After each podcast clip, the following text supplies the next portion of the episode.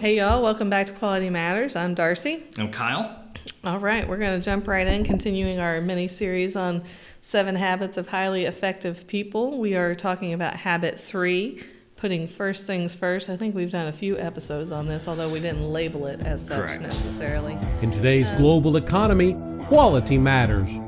Benjamin Franklin once quipped, The bitterness of poor quality remains long after the sweetness of low price is forgotten. Quality Matters is here to talk about all things quality. So, whether you're looking to improve your business, getting ready for an audit, or dealing with failed inspections, tune in, check us out, then get back to doing work that matters. Stephen Covey kind of goes through generations of planners. Okay. And how people have tried to plan Mm-hmm. their lives um, and tools they've used. So Right. he talks about the first generation used notes and checklists. Just kind of keep track of the things you need to do. I'm a checklist kind of girl. Mm-hmm. Kyle used to make fun of me saying I spend more time making the checklist than doing the things, but dadgum, it feels good to cross those things off. um, then the next generation would have calendars and appointment books, which Mm-hmm. also came in very handy before the days of iPhone. You know, you Mhm. have your desk calendar or Yep. you know your purse calendar or whatever you might have. Um, then he talks about how we're kind of currently in the third generation, although I don't know when this book was written to say currently um, in the third generation about where people are really kind of scheduling themselves and filling every part of their day Mm-hmm. um, and being very specific about the daily planning and Mhm. goal setting Mhm. and all these different kind of things but then people are becoming turned off by time management because they're so busy and so This is scheduled true. This and is true. and the real problem is that they're not being able to work on relationships. Hmm. So he mentions that they throw the baby out with the bathwater, which is funny. I really want to share that. We, we read where some of these old sayings come from. This really has nothing to do with quality, but we Darcy likes to tell stories. you seem upset about that. well, you know, we only got so much memory left on the memory card, so if we go over, if we just disappear, folks, now you know why. So way back when Go for it. they they used to fill a big tub with hot water, Mm-hmm. and the man of the house got to take the bath 1st Mhm. then the other men or Right. grown male children, and there was kind of a hierarchy so that the baby was last. Mhm. And the water was so dirty that Mhm. you ran the risk of throwing the baby out with the bathwater because Mm-hmm. you didn't get the baby out of the dirty bathwater. so that's where the throw the baby out with the bathwater comes from. Um, so now he talks about there's now an emerging fourth generation that recognizes time management as kind of a misnomer that we don't really need to manage time, we need to manage ourselves.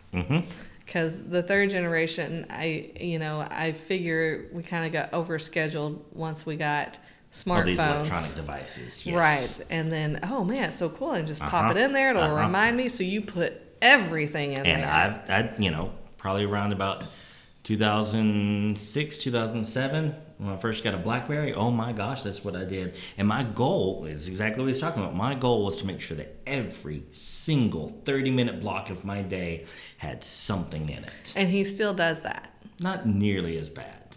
I've It's pretty better. bad. It's pretty bad.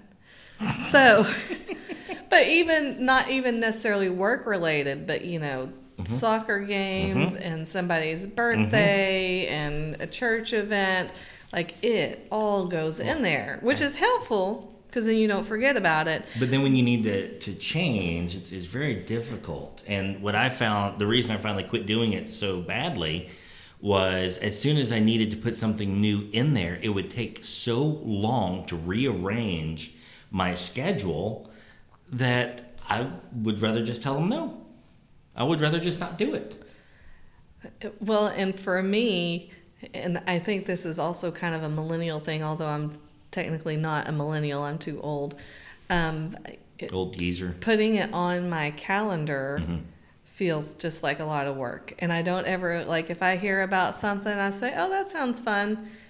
but then I almost purposefully don't put it on my calendar because I'm also one of those people like, oh, going out sounds like fun, but then I have to put on clothes and get out of my pajamas. um, so, you know, if I don't put it on my calendar, then it doesn't happen, Yeah, kind of a good. thing. So he says that, you know, the over scheduling for the third generation kind of Mm-hmm. took away spontaneity and um, it didn't really serve relationships or Yeah. forming relationships and it didn't serve uh, a quality of life. Well, and he passed away in what 2012. So imagine if he was here today Mm-hmm. to see all the social media stuff, it, which I'm horribly guilty of. Because Right. I'll use it as the excuse of, well, I've got to do marketing, Mm-hmm. right? And so, and, and now we fill up so much of our time with just this pointless stuff. Scrolling. But it feels productive. Yeah. That's the thing. That's what hooks you is it feels productive. Oh, that's an interesting article that I need to read. I need to know about this. Eh, you were fine with that at 10 minutes ago. Stop. Right.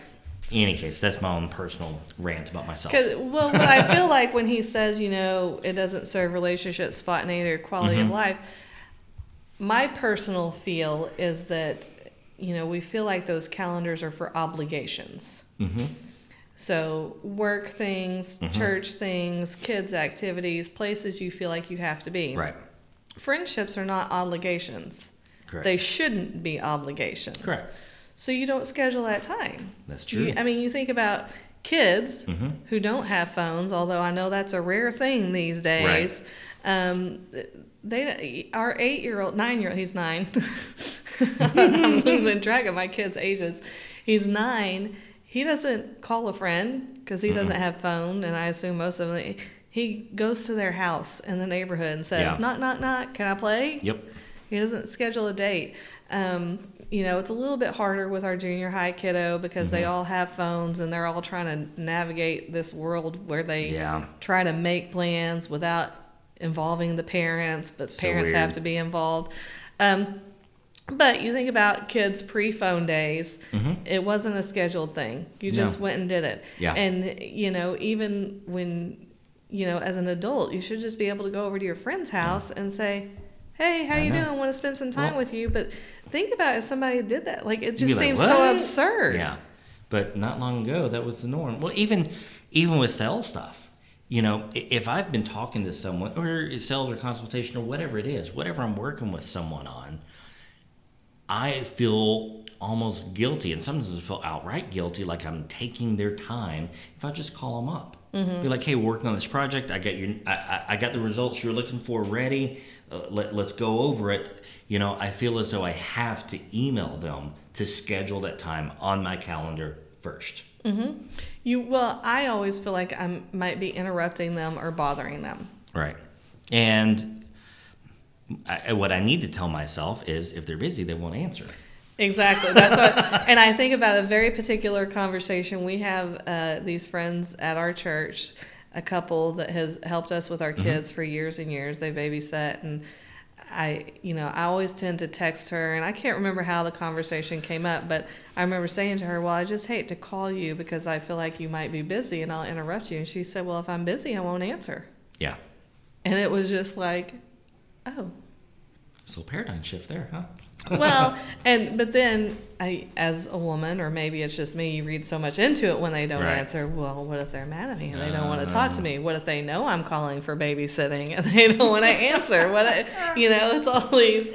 You read so much. It's just is such a weird world we live in But when it it, comes to serving relationships and creating and whether it be personal or Mm-hmm. a business relationship. and it causes lots of problems. I mean, uh, just think about well, the problems just you and I have had with scheduling for for our to do list and activities that need to be done, right? So you know, we've got logs of service tickets and little to do lists for things that need to be done. It's become such a chore to try to get it done, and then when you have to try to work with other folks, and if you're putting those same Uh, like barriers and difficulties that you experience with it yourselves and you're imposing them on everyone else like my gosh we wind up spending so much more effort and energy and emotion over just a simple phone call. Yeah, we just need to go back to the easier times where you just picked up the phone and called. Yeah i mean it, it's because it's there was nothing else to do. yeah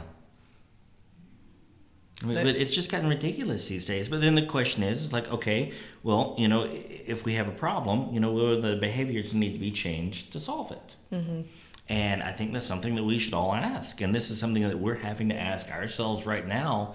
And we've gone through several different uh, systems ourselves trying to get this figured out. So it's not like we're coming in here trying to say, hey, we're the experts and know everything. Like we struggle with this on a truly daily basis for our business. Mm-hmm. It's it's very difficult to do. Um, and you know it's made more difficult by the plethora of tools available to do it with so mm-hmm. there's so many scheduling apps. There's so many to-do list apps, and you know, yeah. I, and this is something where I kind of go back and forth between, well, do I just want to keep my to-do list on a on a sheet of paper, or do I want to put electronics so I can share it with others? And if I share it with others, then they have to be on board with the same way well, I'm and working. And then you know, once Kyle started the business and then brought me on, we had a shared calendar through mm-hmm. Outlook, which frustrated me because I liked my regular calendar mm-hmm. on my iPhone, and every yep. time I set something up in Outlook, I, I'm like, well, is this a meeting or is it an appointment? It's not really either. It's an event, and that's not an option. So yeah. then I'm mad that I'm using Outlook. And, you know, when I put our personal stuff on there, I have to be careful how I word it mm-hmm. because customers might, you know, yep. sometimes he shares his calendar and customers might see it. So there's just so many things that go into a calendar. Mm-hmm. But to go back to, you know, how it doesn't serve relationships because it's an obligation. Calendars, I feel like, are for obligations. And so then we don't put friendships or, mm-hmm. you know, even sales relationships on the calendar because it shouldn't be an obligation. Yeah. It should just be something that you do. And at some point last year, I was kind of struggling with this because I was just like, I feel like I don't have any friends. And so there was one person in particular that I wanted to get to know better. So I just started texting her. I didn't pick up the phone and call yeah. her. I just started texting her and said, Hey, you want to go to lunch? Oh, yeah, that sounds great. So now, about once a month, mm-hmm. we go to lunch. And it's usually me texting her because she's always busy. She does have a lot going mm-hmm. on. And I understand that. That's fine. But, it, you know, it's just like you just got to put your toe in the yeah. water and do yep. it. Well, I was reading something uh, just last night about sales, and I'm not saying we can go back to the 1950s and 60s styles of selling where, you know, you show up in your, your best suit and, you know, then you go out and, you know, you, you talk sales over, you know, uh, T-bone steak and over dinner and whatnot, right? But the idea was that it was personal relationships. You're creating a relationship. It, right? Mm-hmm. And now it's, it's so far from it. And you know, there's so many salespeople yes. calling everyone for so many different mm-hmm. things. And so, whether it's sales or, or the work that you're engaged in on a daily basis, even with your people at work, how many times do we send an email with a list of things that need to get done on it? Well, maybe we should have just sat down with the guys for 15 minutes in the morning and, and talk with them about, about what needs to be done. Now, I know there are people listening that are going to say, well, we've had so many meetings that should have been an email. I was about to say that's a, that's a pretty busy meme on Facebook. Like, oh, yet another meeting that could have been an email. but the point there is if you're going to meet in person, it is not simply to exchange information. Mm-hmm. If you're going to meet in person, you're meeting in person for a relationship type purpose. Mm-hmm. So, yes, maybe that meeting could have been an email. What else could that meeting have been? The email mm-hmm. was a missed opportunity to build a rapport with the people and to mm-hmm. get them mm-hmm. on board with whatever initiative you're sending out at them.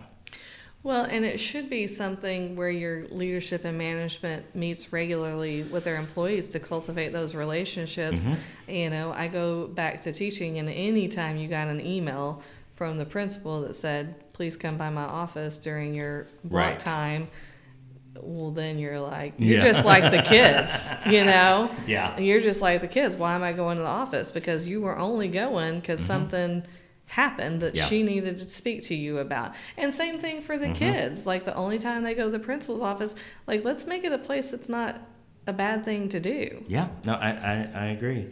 Um, i was uh, saw sorry simon sinek uh, video recently and he was talking about the two different ways you, you could approach someone. So say their number's been down for a quarter. You could, you know, call them into your office and say, your number's been down for a quarter. You need to get this fixed. And you send them on their way. He's mm-hmm. like, well, how motivated are they going to be to get that done? Right. He said, on the other hand, you could pull them into the office and say, man, number's been down for a quarter. what's going on? Is You everything okay? Yeah. Is, is everything okay at home? Like, Mm-hmm. what's going on? He said, then you'll have a five minute conversation about that. Now imagine how motivated he is when he leaves your office. Yeah. It's huge. People want to know that you care. Yeah. And I mean, again, going back to the classroom, I knew my students weren't going to do show me their full potential unless they felt cared for and respected and they trusted me. True. And that trust, that was a huge piece when I first got into uh, health and safety. As I've talked about several times before, is I was just the computer geek. That's Mm-hmm. it. And so, how am I supposed to get these, you know, th- these guys on board with me? Well, uh, what I, one of the ways that I did it is they had lunch every day. And I mean, you know, a lot of these guys are from uh, all over South America, and oh my gosh, the food they would bring in.